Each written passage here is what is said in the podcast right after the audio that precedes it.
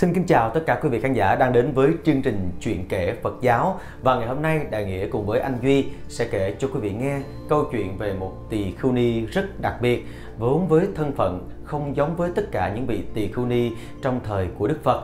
Và vị tỳ khưu ni này trước đây được mệnh danh là Hoàng hậu kỹ nữ, đó chính là Ambapali. Mời quý vị cùng lắng nghe. Là một kỹ nữ danh tiếng bậc nhất, không những là kinh thành Vesali mà còn lan xa nhiều quốc độ, Ambapali có duyên lành gặp được Đức Phật, được nghe một thời Pháp, rồi sau đó thu xếp đời mình trong nếp sống của một cận sự nữ thuần thành. Kỹ nữ Ambapali đắc pháp nhãn trong thời Pháp thứ hai của Đức Phật. Sau đó, cô dâng cúng vườn xoài xinh đẹp đến Ngài và tăng chúng. Cô cũng đã bỏ ra ngân khoản lớn để sửa sang ni viện, cùng hộ độ tứ sự đến hội chúng tăng ni không mệt mỏi. Lúc nhân duyên đầy đủ, cô xuất gia và đắc quả A-la-hán. Cuộc đời trầm luân trong dòng nước đục, trong bụi bặm phiền não của cô cần được kể lại để mọi người thấy rõ một điều: ai cũng có khả năng giác ngộ, giải thoát, dù kẻ đó bị thế gian xem là xấu xa, là tội lỗi. Nếu biết quy hướng, trung thực, thấy rõ mình, biết chuyển hóa đời mình, biết tinh cần và nỗ lực tu tập. Hôm kia, đột ngột Đức Phật bảo vị tỳ khưu thị giả triệu tập chừng 20 vị tỳ khưu trẻ cùng lên đường với Ngài. Sau đó, với đại y màu san hô vắt vai, bác cầm tay, Đức Phật và hội chúng bước lần ra ngoài ô kinh thành Vesali. Đi mãi, dọc theo con đường đầy bụi, rác rưởi, phân bò, phân dê, đoàn sa môn qua mấy cánh đồng lúa, những vườn xoài, vườn cari, vườn chà là, luồn trong hương lộ có bóng tre, bóng dừa, bóng thốt nốt, rồi đến ngôi làng Kotigama, trù phú và thành mậu. Tại đây, sau khi tuần tự đi trì bình khất thực qua các xóm nhà, không kể giàu nghèo, lúc vật thực vừa đủ dùng, đoàn sa môn ghé đến dưới khóm cây mù u có bóng mát để độ thực. Các vị tỳ khưu trẻ đi theo chiếc bóng của Ngài, cảm thấy thanh bình và an ổn. Đức Phật không dạy bảo họ điều gì, mà họ học được sự tĩnh tại từ nơi đôi mắt nhìn xuống, sự chậm rãi và nhẹ nhàng nơi từng bước chân đi, sự cẩn trọng trong cung cách đưa bát để thọ nhận vật thực, lòng từ ái nơi bài kệ phúc chúc, cách độ thực với từng ngón tay vo tròn chánh niệm, rồi từ tốn đưa vào miệng một cách gọn gàng và sạch sẽ, cách đi kinh hành thanh thản và cả cách yên lặng trải tòa cụ dưới gốc cây để tọa thiền nữa. Và đấy chính là thân giáo của Ngài. Cách đấy không bao xa, chừng nửa do tuần, có một khu rừng xoài sum suê và xanh mát của một người kỹ nữ có tên là Ambapali. Nàng là một kỹ nữ xinh đẹp và tài hoa nhất của kinh thành Vesali và của cả trong các nước Cộng hòa Liên bang phía Bắc sông Ganga, vốn được hóa sanh lạ lùng nơi một cành xoài, nên cô bé có tên là Ambapali. Với nước da sáng như ngọc và tỏa mùi trầm, môi đỏ như thoa son và có cả đôi mắt xanh biên biếc, có một vị vương tử trông thấy nên mang về làm con nuôi. Lớn lên, cô bé còn có tư chất bẩm sinh là múa dẻo và có giọng hát rất hay, trong thanh như tiếng chim ca lăng từng già. Các thầy Bà La Môn tướng Pháp nói rằng cô bé bị một phá cách, một phá tướng, nếu không trong tương lai sẽ làm một quý nhân, không đắc ngôi hoàng hậu thì cũng là một vương phi tài sắc vẹn toàn. Vậy tương lai cô bé sẽ thế nào? Vị vương tử hỏi. Vị Bà La Môn già thở dài. Cũng là hoàng hậu, nhưng là hoàng hậu trong giới kỹ nữ, cũng quý cách và giàu sang không ai bằng. Thuở ấy, các cô kỹ nữ đều là thành phần được xã hội quý trọng. Vị vương tử thương con bèn gửi cô bé đến Varanasi, một thành phố nổi tiếng ăn chơi và có nhiều trường dạy nghề kỹ nữ với học phí rất cao để học nghề. Thế là số phận cô bé đã được định đoạt.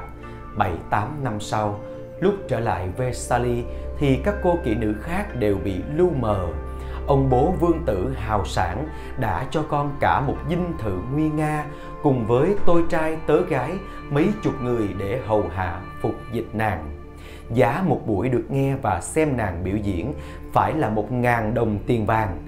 Ban đầu nàng cương quyết bán nghệ chứ không bán thân.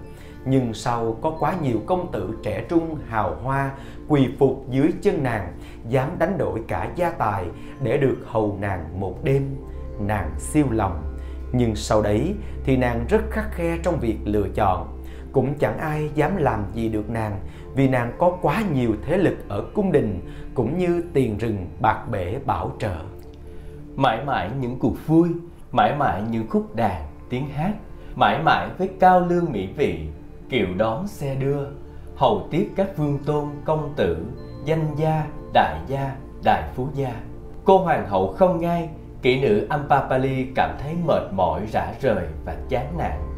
Nàng bèn tậu một khu rừng xoài xa và sâu về phía ngoại ô, thỉnh thoảng tìm về đấy, trốn mọi người và cũng để thư giãn tâm hồn.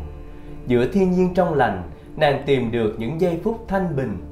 Trong mơ hồ, vô thức, nàng cảm thấy tất cả mọi tiện nghi, xa hoa vật chất này không phải là hạnh phúc thật sự của đời người. Phải là cái gì khác, phải là thế giới nào khác. Thời gian qua đi, cô kỹ nữ tài sắc vẹn toàn năm xưa đã trở thành một bà lão tóc trắng, nhưng sắc đẹp tiềm tàng vẫn làm siêu lòng người, vẫn toát ra cốt cách phong lưu đài cát.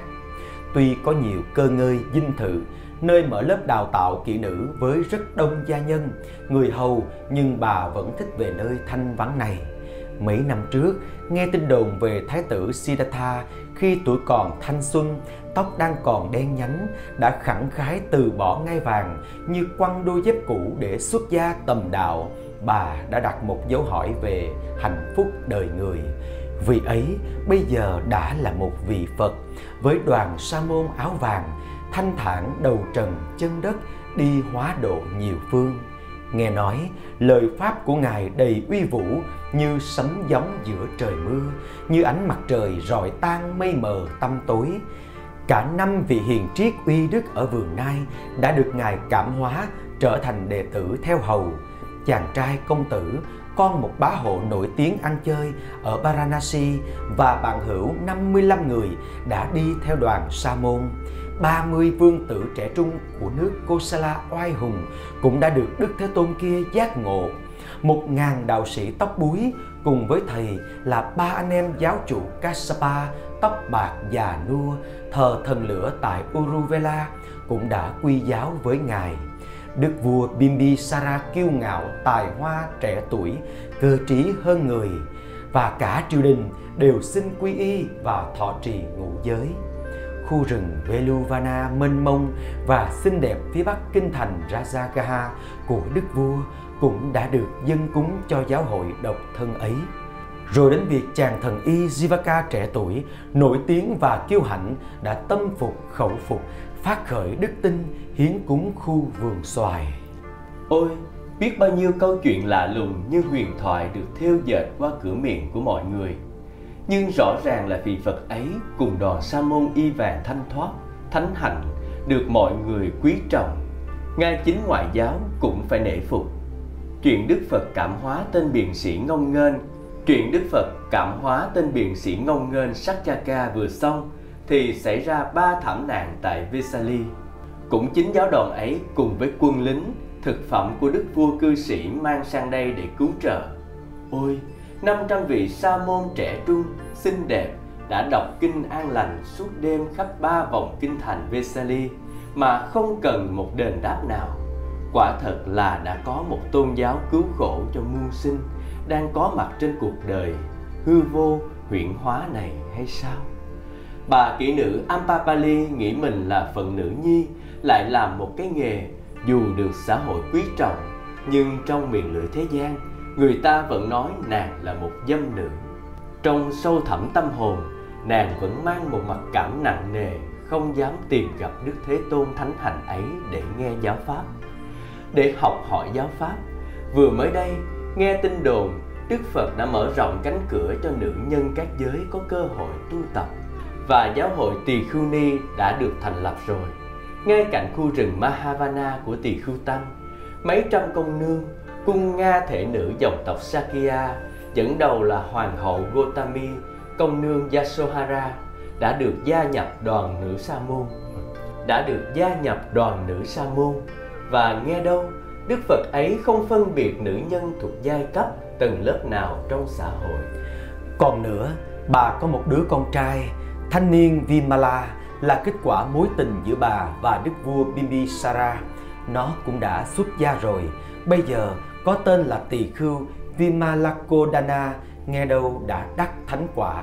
Cũng thường hay khuyên nhủ bà rũ bỏ tất cả để xuất gia sống đời thanh tịnh giải thoát. Bà kỹ nữ Ambapali thở phào, vậy là mình sẽ có dịp diện kiến Ngài, mọi nhân mọi duyên có lẽ đã chín mùi rồi. Tin Đức Phật sáng hôm nay bộ hành về các thôn làng ngoại ô đã đến tai nàng do gia nhân trông thấy báo lại.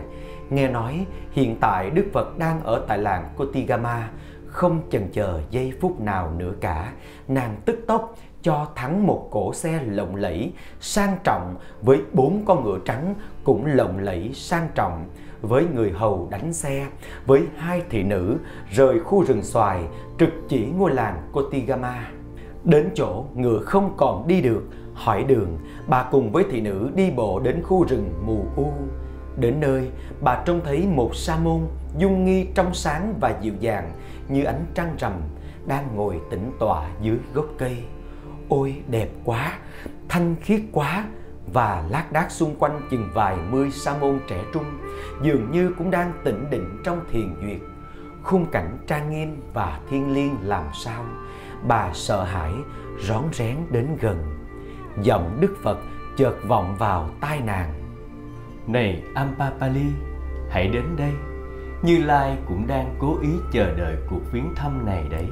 Bà Ambapali rùng mình, hóa ra Ngài biết cả tên ta. Mà ôi, cái giọng nói sao mà mát mẻ và êm dịu cái lỗ tai đến vậy. Bà Ambapali mạnh dạn bước tới, khom người xuống rất mực lễ độ, cung tay xá lễ. Đức Phật chỉ một tảng đá khá sạch sẽ bên cạnh rồi nói: Bà hãy ngồi xuống đấy, và nội tâm có điều gì bất ổn thì cứ nói ra hết cho Như Lai nghe. Rồi bà Ambapali nói, bà kể về thân thế là đứa con vô danh nơi gốc xoài lúc hóa sanh, kể về sự lao khổ của bao nhiêu năm học nghệ trên đất khách, kể về cái nghề của bà khi đã thành đạt, kể về đời sống xa xỉ bạc tiền, kể về phải đánh đổi cả tuổi thanh xuân, vũ ca đàn hát để phục dịch, hầu hạ cho giai cấp quý tộc, cho giới trưởng giả giàu có. Thân mệt mỏi mà tâm cũng mệt mỏi. Chắc hẳn vàng ngọc và vinh hoa hư dối ấy không phải là hạnh phúc. Cuộc đời này chẳng lẽ nào trên cái bề mặt của phú quý, danh vọng, tài sản, thỏa mãn ngũ dục, có vẻ huy hoàng kia lại có cái mặt trái của nó là tối tăm, đau khổ và buồn phiền. Đức Phật nắm bắt ngay căn cơ và trình độ. Theo với tâm sự của Ambapali, Đức Phật khơi bày về sự thật khổ. Nó là một cái gì hiện thực đang chi phối chúng sanh trong 3 giới, 4 loài, là cái gì tất định mà tất thảy giống hữu tình phải gánh chịu, phải mang vác trên trần thế. Đức Phật chưa đi sâu vào tứ đế mà Ngài tiếp tục nói về thuận thứ của con đường thoát khổ. Ngài nói về tri kiến chân chánh, về đức tin chân chánh làm nơi nương tựa vững chắc cho đời sống tinh thần. Không có đời sống tinh thần với những niềm vui thiêng liêng, lành mạnh, thì sự sung mãn vật chất chỉ đáp ứng được đời sống bản năng, hạ liệt, sa đọa và sẽ rơi vào thảm nạn. Phải có chỗ để quy hướng, phải biết bố thí, cúng dường, phải biết xả ly, ly tham cho tâm hồn được nhẹ nhàng, rộng mở và thanh thản.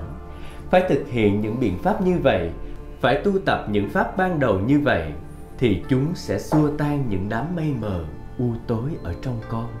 Như Lai chúc phúc sự bình yên cho con, này Ambapali. Xúc động quá, bà Ambapali quỳ 5 vóc sát đất và gục khóc lặng lẽ. Thời pháp êm dịu của Đức Phật đã làm cho tâm hồn khô hạn của bà được tẩm mát, nhẹ lâng lâng. Để cho xúc cảm lắng xuống, bà Ambapali nói: Tri ân Đức Thế Tôn, con đã có chỗ nương tựa rồi. Xin Đức Thế Tôn cho con được quy y làm người cận sự nữ từ đây cho đến trọn đời. Sau khi Đức Phật cho thọ trì quy giới, Ngài im lặng nhận lời mời của kỹ nữ Ambapali cùng với hội chúng đến vườn xoài của bà thọ trai Vào ngày hôm sau, bà Ambapali đảnh lễ Đức Thế Tôn, từ chỗ ngồi đứng dậy, hướng vai phải, nhiễu quanh tỏ lòng kính trọng rồi ra về.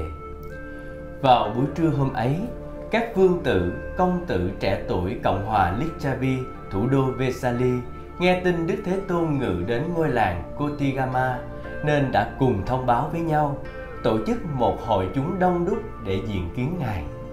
Thế là đúng giờ hẹn, tại chỗ tập trung, họ bước lên hàng chục cỗ xe sang trọng, lộng lẫy, sáng chói dát vàng, dát bạc, như một cuộc hội lớn trầm rộ khởi hành.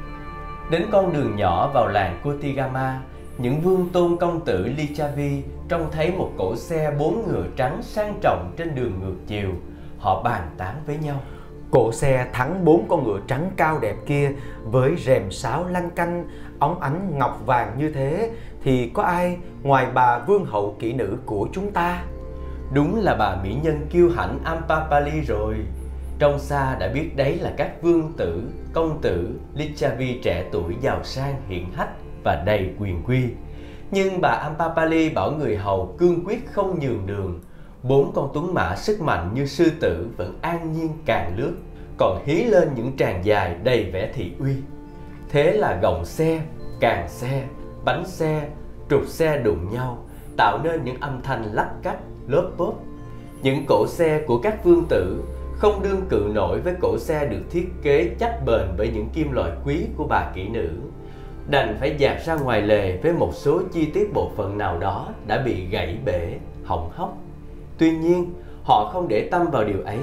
Một số vương tử công tử nhảy xuống, họ không giận mà chỉ cất tiếng hỏi. Cái cỗ xe trị giá 100.000 đồng tiền vàng của bà lại cố ý ngăn chặn giữa đường, không cho chúng tôi đến diện kiến Đức Thế Tôn là tại làm sao? Bà Ambapali cho dừng xe, vén màn, mỉm cười và dịu dàng đáp. Vì chính tôi đã thỉnh mời hội chúng tỳ khưu và Đức Thế Tôn đến thọ trai ngày mai tại vườn xoài của tôi rồi, thưa chư vương tử.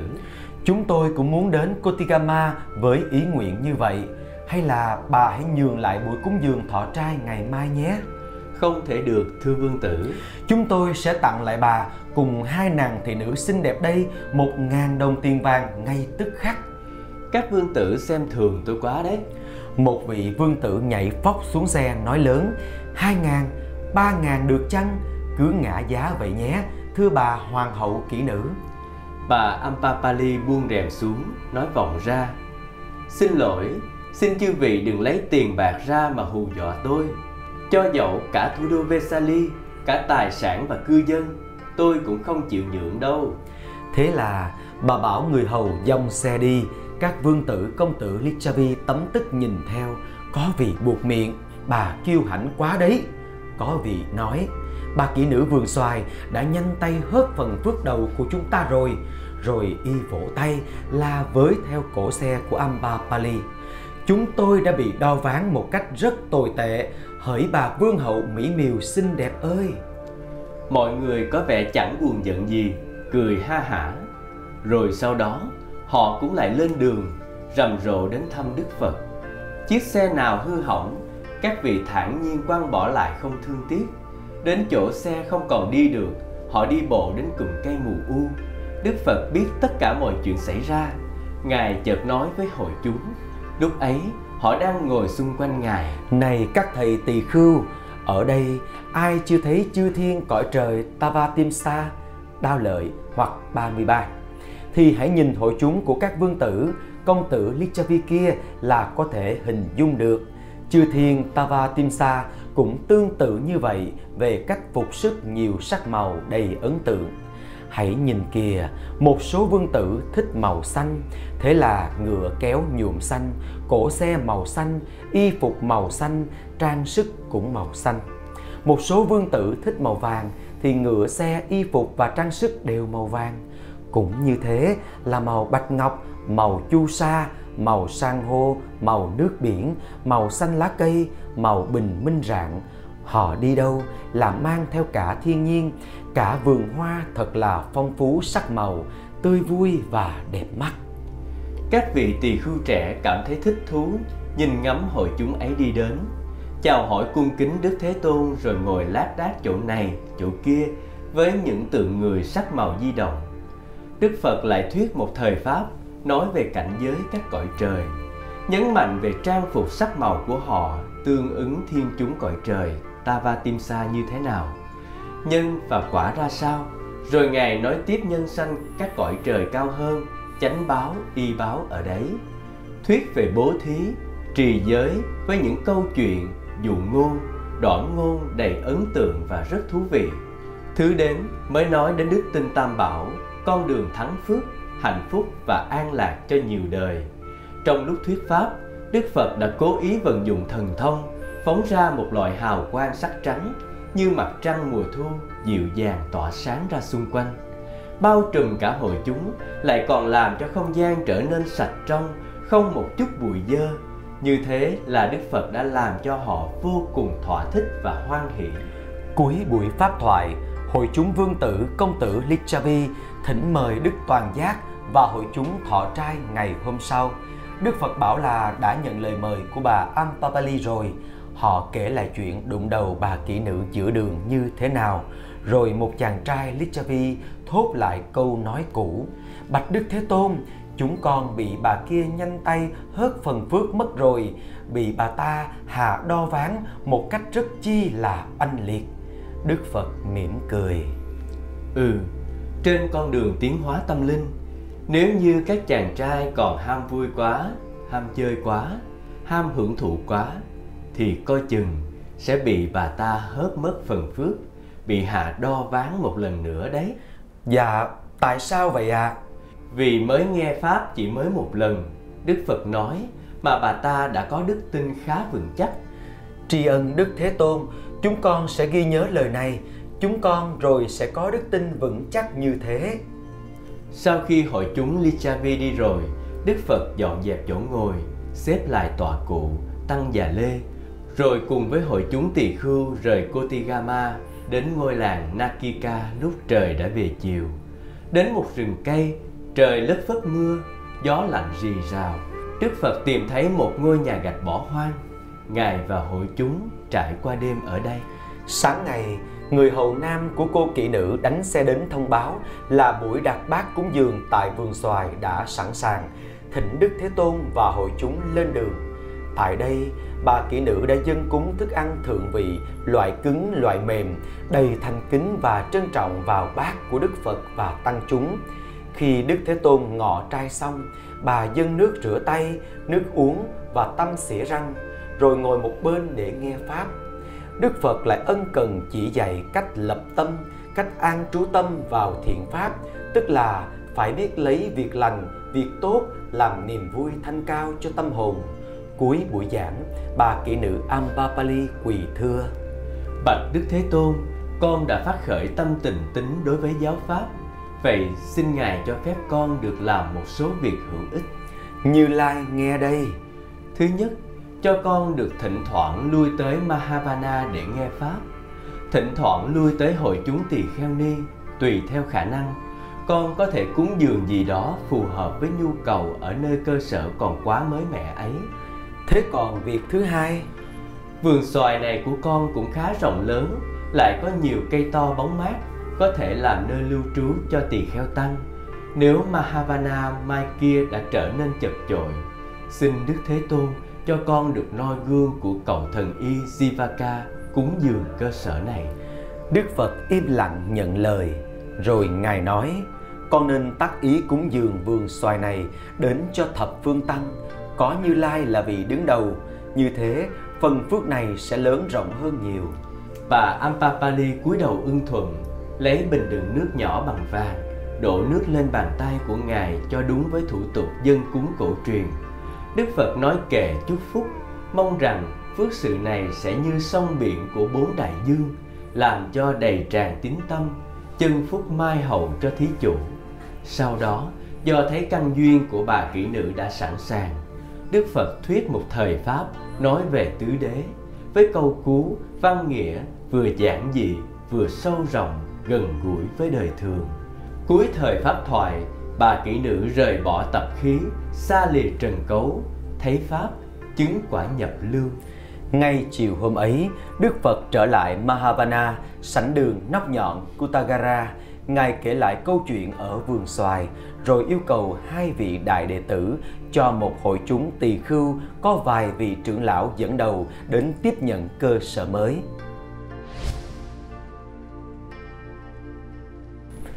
Khúc tháng ca vô thường bất hủ. Thời gian sau, kỹ nữ Ambapali xin được xuất gia phạm hạnh rồi sống ở ni viện do trưởng lão ni Gotami lãnh đạo.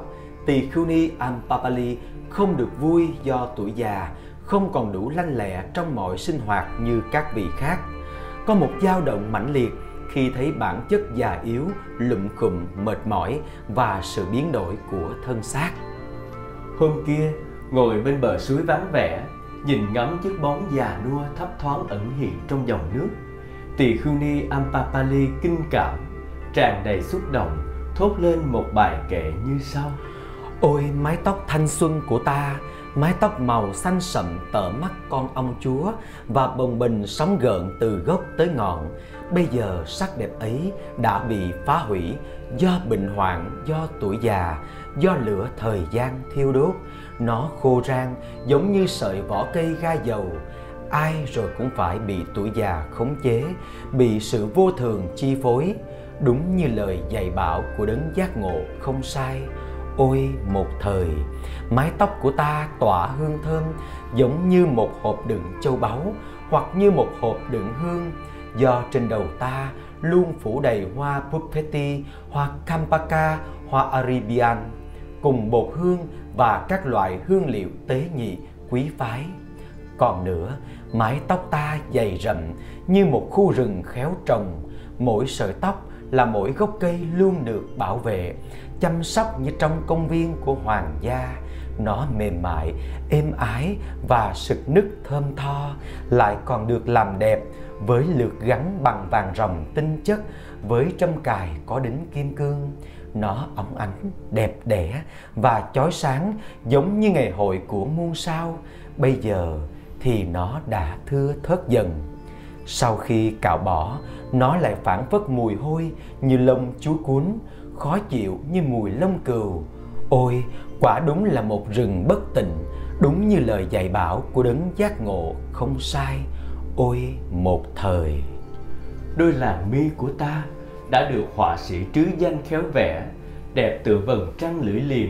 Nó không những điểm màu xanh tinh tế, màu gợi cảm tinh tế, mà còn pha thêm hồn của liễu rũ, hồn của những sợi tơ con ngài. Phải nói là nó đẹp đến tuyệt mỹ, vô song. Bây giờ, đôi làn mi ấy chỉ còn là những sợi rơm rạ khô vàng, kéo theo những tia nhăn nheo phủ xuống mệt mỏi, báo hiệu sự già lão, chết chóc. Ôi một thời, đôi mắt của ta đen huyền và xanh thẳm như đôi mắt của chúa bồ câu, chúa thiên nga, chúa nai trong rừng sâu. Nó lại còn rực rỡ, chói ngời, nhưng xanh trong và tỏa sáng dịu dàng như hai luồng châu báu. Bây giờ, năm tháng biến đổi, nó đã đục lờ như nước sữa chua. Nó đã lấm tấm mọc lên li ti những mụn bụi, mụn cát màu xám nâu. Nó xấu xí, bạc nhược và vô hồn đến nỗi có thể đem so với mắt của con cá chết, nhưng mà là con cá chết ương. Ôi, đang lúc tuổi trẻ dậy thì, mũi của ta mềm dịu, ngay thẳng và sáng trong. Sóng mũi là một gò núi tinh tế tuyệt hảo, nó kiều diễm như châu ngọc, không có tì vết. Bây giờ thì nó sụp xuống như ống cống bị gãy, lại còn tươm rỉ nước mũi lệch sệt, hôi hám. Ôi, sự thật vô thường thật là khó kham, khó nhẫn, đúng như lời dạy bảo của đấng giác ngộ không sai. Ôi một thời, đôi tai của ta, vành tai, trái thùy châu của ta, nó được những vòng vàng, vòng ngọc, vòng bạc khéo chế tạo, tế nhị điểm trang. Nó sáng chói như ngọc chuốt. Bây giờ thì nó chảy xệ xuống, nhăn nheo rũ xuống như hai miếng dẻ rách. Ôi, sự thật vô thường thật đáng sợ, đúng như lời dạy bảo của đấng giác ngộ không sai. Ôi một thời, hàm răng của ta trắng tinh như ngà, đều đặn như hạt lựu, hạt bắp, trắng nõn như búp măng chuối mới sinh. Nay thì nó bể, bị gãy, bị sâu đục, rồi chiếc rụng, chiếc lông, và chúng ngã sang màu vàng, đen xỉn, trông mới ghê sợ, thê thảm làm sao. Ôi một thời! Giọng nói, âm sắc của ta ngọt ngào, ngọt liệm, nó êm ái du dương, nó mê ly thánh thót, nó quyến rũ mê hồn. Khi ta thốt lên thì nó thọ thẻ, đường mật, gợi tình như tiếng chim cu, sống chung trong cánh rừng, cùng những ca sĩ non xanh líu lo tấu nhạc, trong một khúc trường xuân miên viện. Nay thì nó rè rè, khang khàn, đứt đoạn, giống như gió thổi qua ống sáo trúc đã bị nứt bể. Ôi một thời! Chiếc cổ của ta thật là kiều diễm, nó đầy đặn, mềm mại, tròn sáng như vỏ ốc xà cừ bằng vàng, được đánh bóng công phu, khéo tay và tinh tế.